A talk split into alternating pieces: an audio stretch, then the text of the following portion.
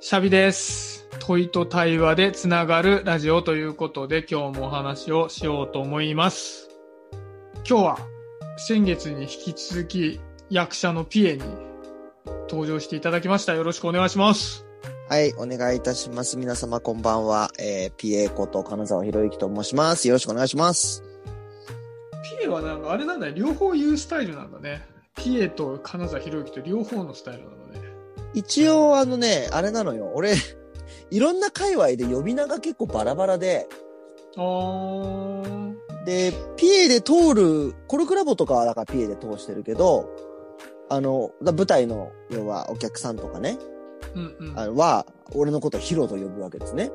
ー、なるほどね。そう、っていうのがあるので、一応、全部そ言うとのくと、。いろんな界隈のために全部言うとなるほどね。いう話を。大変ですね、はいいはいろんな側面があるっていうのはね。そうそうそう。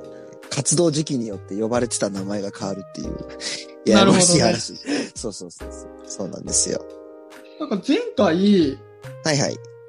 まあ、演劇を通したコミュニケーションとかそういったところについて、ピエにいろいろ話を伺ったんだけども、はいはい。その後にピエから、なんかもうこれテーマいくらでも出てくんぞと。そうね。で、なんか LINE にもうなんかその日に、これも話したいみたいなのが来たんだよね。その日だったね。そうそう。で、ちょっとピエの方から、そのはいはいテーマを言ってもらっていいですか、はい。えー、ちょっと今日話したいなと思ったのが、なぜ人は年を取ると、えー人生の中でいろんな人と関わって対応力が上がってるはずなのに、むしろ頭は固くなっていいくのか。というい、やー、そうですね。うんうんうん。いや、なんか、なんか日常でふとそう思って、なるほどね。バカモンっていうかね。あそうそうう。そう。なんかこうさ、本当に単刀直入でこう汚い言い方をしてしまえば、こう、老害という言葉があったりするじゃない。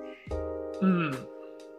ふと、本当にふとある日、こう、いろんな人を見てて、で、自分がそのイベントの仕事とかで、うん。こう、いろんな人と協力して何かをするって時に、人のふりを見て、プラス、自分もそう陥ってないかな、みたいなことをある日考えたことがあって、ああ、そういう頭固い症候群にね。あ、そうそうそうだ。なるべくいろいろこう、フラットに考えようとか、うん相手はどういう意図で今これを言ったのかとかっていうのを考えるようにはしてるんだけど、たまになんかこう、いや、絶対相手がちげえだろ、みたいな決めつけで身を固くする時が、なんかあって、あ、自分もね。自分もね、そうそうそう。はあ、はあはあはで、これって役者の特性で、自分が何かの状態になってると、それを俯瞰して観察するって癖があるから、そういうことに疑問を持って、ちょっと対話をしてみようって運びに持っていけたんだけど、もあ、うんうん。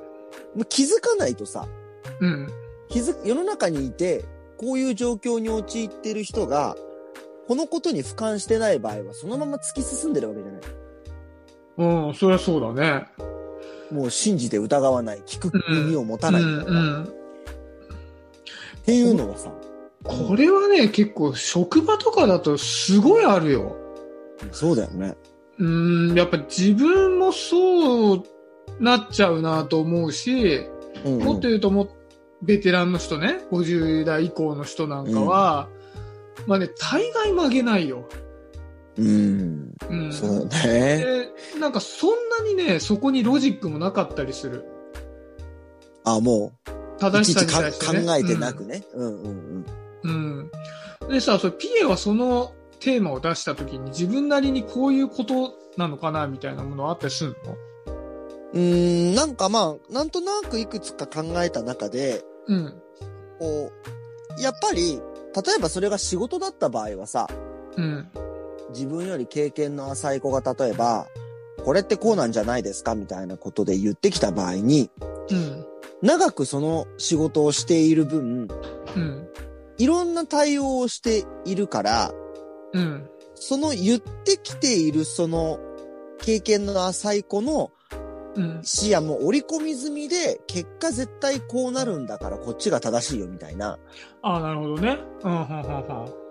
なんかことだったりとか、するのかなとは思うんだけど、なんかね、その、もちろんさ、正しい正しくないみたいな話で言ったらそういうのってさ、うん特に仕事上のようなうん対応の仕方に正解みたいなものというかさ、ある程度こう、共通してみんなこうしましょうみたいな、うん均一のものがあった場合に、うんもちろんそういうこう判断基準って大事なんだと思うんだけど、なただ大、なんかとはいえその時思ったのは、じゃあその若い、若手の子が、これってこうなんじゃないですかねっていう風に出してきたことが、どういうところからそれを思ったんだろうってことに、自分がその考え方にちょっと身を寄せてみて、その景色で考えてみるみたいなのって、うんなんか対話という意味ですごく必要だし、うんうん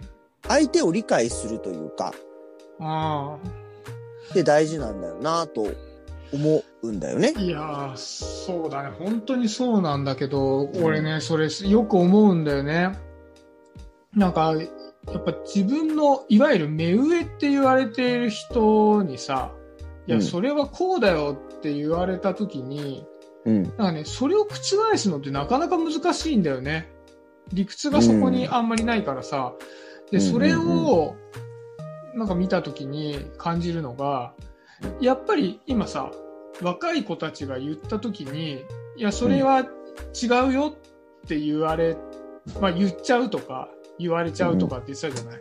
うんうんうん。で、その人たちもそれをされてきて、うんうんうん。昔お俺はこう思いますみたいなこと言ったのにそれは違うよってされてきてうんうでん。結局そういったこれは違うよこれはいいよっていう文化が、うんまあ、その会社なりわかんないけど演劇界なりにうんもう作られてきちゃってでうんうんうんうん俺もそれ言ったよ昔と言ったけどダメって言われてこういうもんなんだっていう風にもうなっちゃって。はいはい。で、ああ、そう若いからそういうこと言うんだと。はいはい俺はい。教えてやるよ、それは違うってことになってんだと。なんかうんうんう俺、んそういう展開なんじゃねえかなって思うんだよね。あ、もう、負の連鎖ですね、それはね。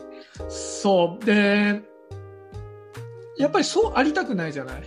そうだね。でそうありたくないから、うん。そのうんと自分のよりも古い人と、新しい人と、まあ、フラットで見ようとしたときに、うん。やっぱりそこをさ、形作っている、さっきの負の連鎖っていうや文化があるじゃない。うんうんうん。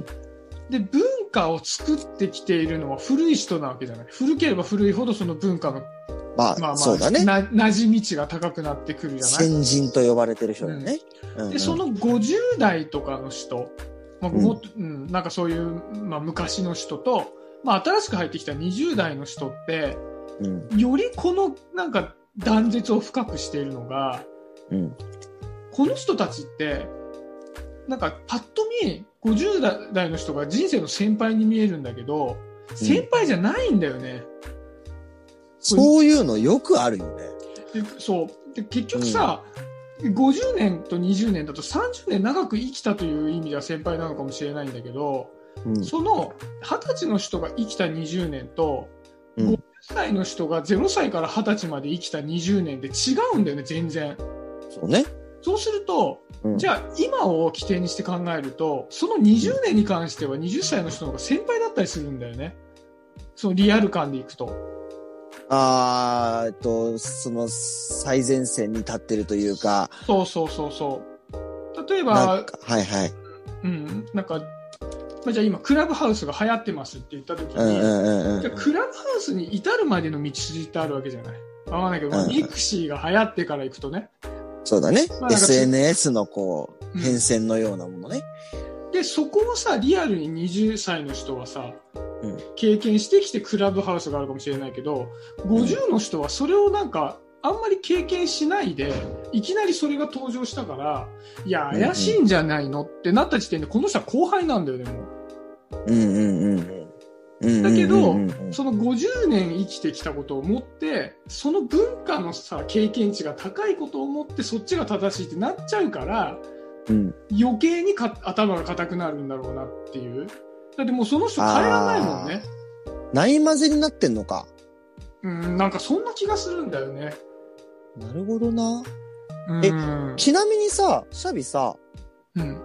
これが子育ての場合だとどういや、そうそう、本当に子育てでまさにそう思うわけ。だかおうら、こ子育てっていうか子供ね、自分の子供の世代と親の世代で言うと、もう違うわけよ。子供今8歳だけど、うん。子供の8年と僕のその生まれてからのえらい昔の8年ってさ、はいはいもはうい。全然違くてさ、そうだね。じゃあリアルさ加減で言ったらもう子供の方がリアルに決まってるだって僕なんかサンバルカンとかもう全然い昔なのねごめん、そうだサねンバルカンわかんないかもしれないけど大丈夫。僕はあの、特撮に関してはだいぶ明るいですから。 大大丈丈夫夫ですすよ。げえ昔の言っちゃったけど、任せてくださいね。はい。でもうちの子供はうん。やっぱりその今のやつをうん見キて、ラメージャーですかはい。まあううち娘だからサンバルカンの系譜にはないんだけどねうん。どっちかというとそうプリキュア、プリキュアですね。そううんまあそのそういうねプリキュアだったりそういうまあ女の子のアニメとかさ、はいはいはい。なんかそういうのを見ている歴史があったあるから、もうそのうん8年間に対してはもう全然かなわないんだよ。うんうんうんうん。スマホとかもそうだよね。結局ね。携帯とかだ、でもそもそもなんかおじいちゃんおばあちゃんで言ったら、携帯電話すら持ってないとか、うん。いらないみたいなうん。のとかって、なんかどうしても必要になった時にやっぱりもっとね、娘とか孫が先輩になって教えてあげたりとかうん。うん。なるもんね。そうなんですよ。さそう、ほんとまさにそう。でもうおばあちゃんとさ、8歳の子供なんて言ったらさ、まあ、じゃあうんおばあちゃんが60歳でな、8歳って言ったらさ、うんもうもう、もう年は全然違うけど、うん下手したらもう今必要なことで言ったら子供の方が圧倒的に知っているわけじゃない。まあ知ってるし、物覚えの速さとかね。そうそうそうそう。うんうん。だから、ただなんかそこってあんまりフォーカスされなくて、うん。やっぱりこうその人生の先輩っていう言葉がさ、良くも悪くもあるからね、うんやっぱうんそのいろんな道理とかは私が知ってるからみたいな感じでさ、そうよね。うん、うんなん、なんだろうな。だからもう結局謙虚さ的な話なのか、これは。いやだからたまにさ、すごい、まあ、柔軟な人いるじゃない。うん。なんかすごい腰低いというかね。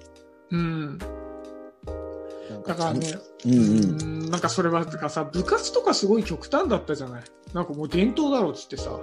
はいはいはい。いやもう明らかにそれ良くないやつだけどっていうのでもさ俺がそういうふうにされてきたんだからみたいなノリでさはいはいはい。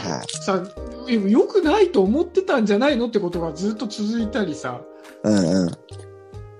うんなんだろうね。やり、なんかさ、自分がその、されてきたものの腹いせを、下の代の人にこう、してるみたいな、うんそういうことになるまあ、まのかな。なんか、あ、腹いせっていう時もあるしうん。あとは、まあ、結果それで、まあ、今ここまで来たわけだから正しいはずだよねっていうのもあるかもしれないしね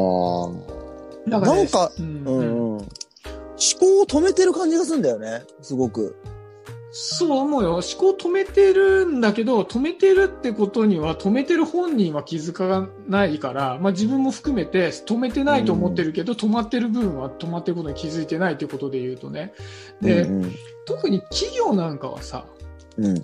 もうそのベテランの人っていうのは、バブルの頃、高度経済成長期かバブルの頃を経験しているとさ、うんうん。まあいい思いしてるわけだよね。まあ、イケイケなね。そうだね。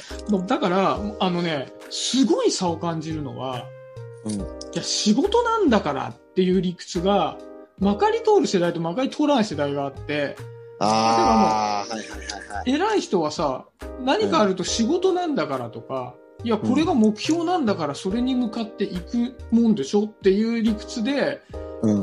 あの、なんでそうなのかっていうことはすっ飛ばして、理屈を言うんだけど、はいはい。聞いている方は、まあでもこれに言い返すと、もうろくなことないと、仕事なんだからっていうの に、いやいや、それおかしいと思うなんて言ったら、じゃあお金もらうなよっていう変な喧嘩になるから、はいはいはいはい。あ、そうですかって聞くんだけど、うん。いや、じゃあ何これやらなかったらクビになるのかな、ならないよねみたいな感じでさ、もう差が生まれちゃってんだよね。うんうんうんで。それは仕事なんだからっていうんでそれが美学になっているけど本当はそれでいい思いをしてきたからうん。それが周りにも通あーはいるはいはいっていうふうに思ってるんだろうなっていうふうにな思うるけほどどね。うんうん。めめちゃくちゃ虚しいコミュニケーションだよこれだって、てか、そもそもコミュニケーションになってなくないなってないよだからでもこれね喧嘩することあるんだけどうん。あの、ね、喧嘩が成立しないよあのいやそれはそうだよね。うんあの、言ってることわかるんだけど、それが伝わってないよっていうのを言ったとしても、いや、おかしいじゃないか、じゃあやんなくていいっていうのか、なんかっつって、あの、お怒られちゃうから、なんか、沸点が低いよね。そういう、なんか、うーんそういう感じのさ、わかんない。いや、別にあんま特定の人とかっていうつもりも別にないんだけどさ、うん。なんかこう、歯向かうみたいな風に取るじゃない。こそうう、そうわそう私が正しいってなってる側の人って、うん歯向かってるとか、なんかこう、頭ごなし的な感じにさ、何かを進めようとするんだけどさ、うん。なんか、結局ね、今回のこの問いとかっていうとこも、うん。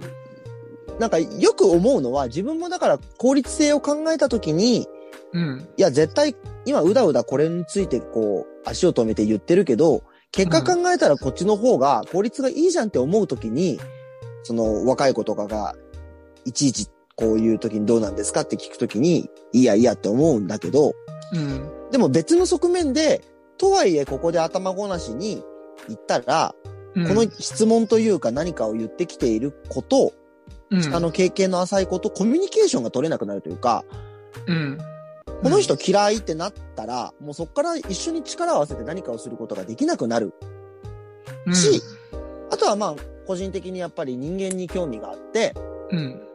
この人のフィルターから見たら、何について疑問を抱いて今、俺に質問してきてんだろうっていうことに興味があるから、うん。うん。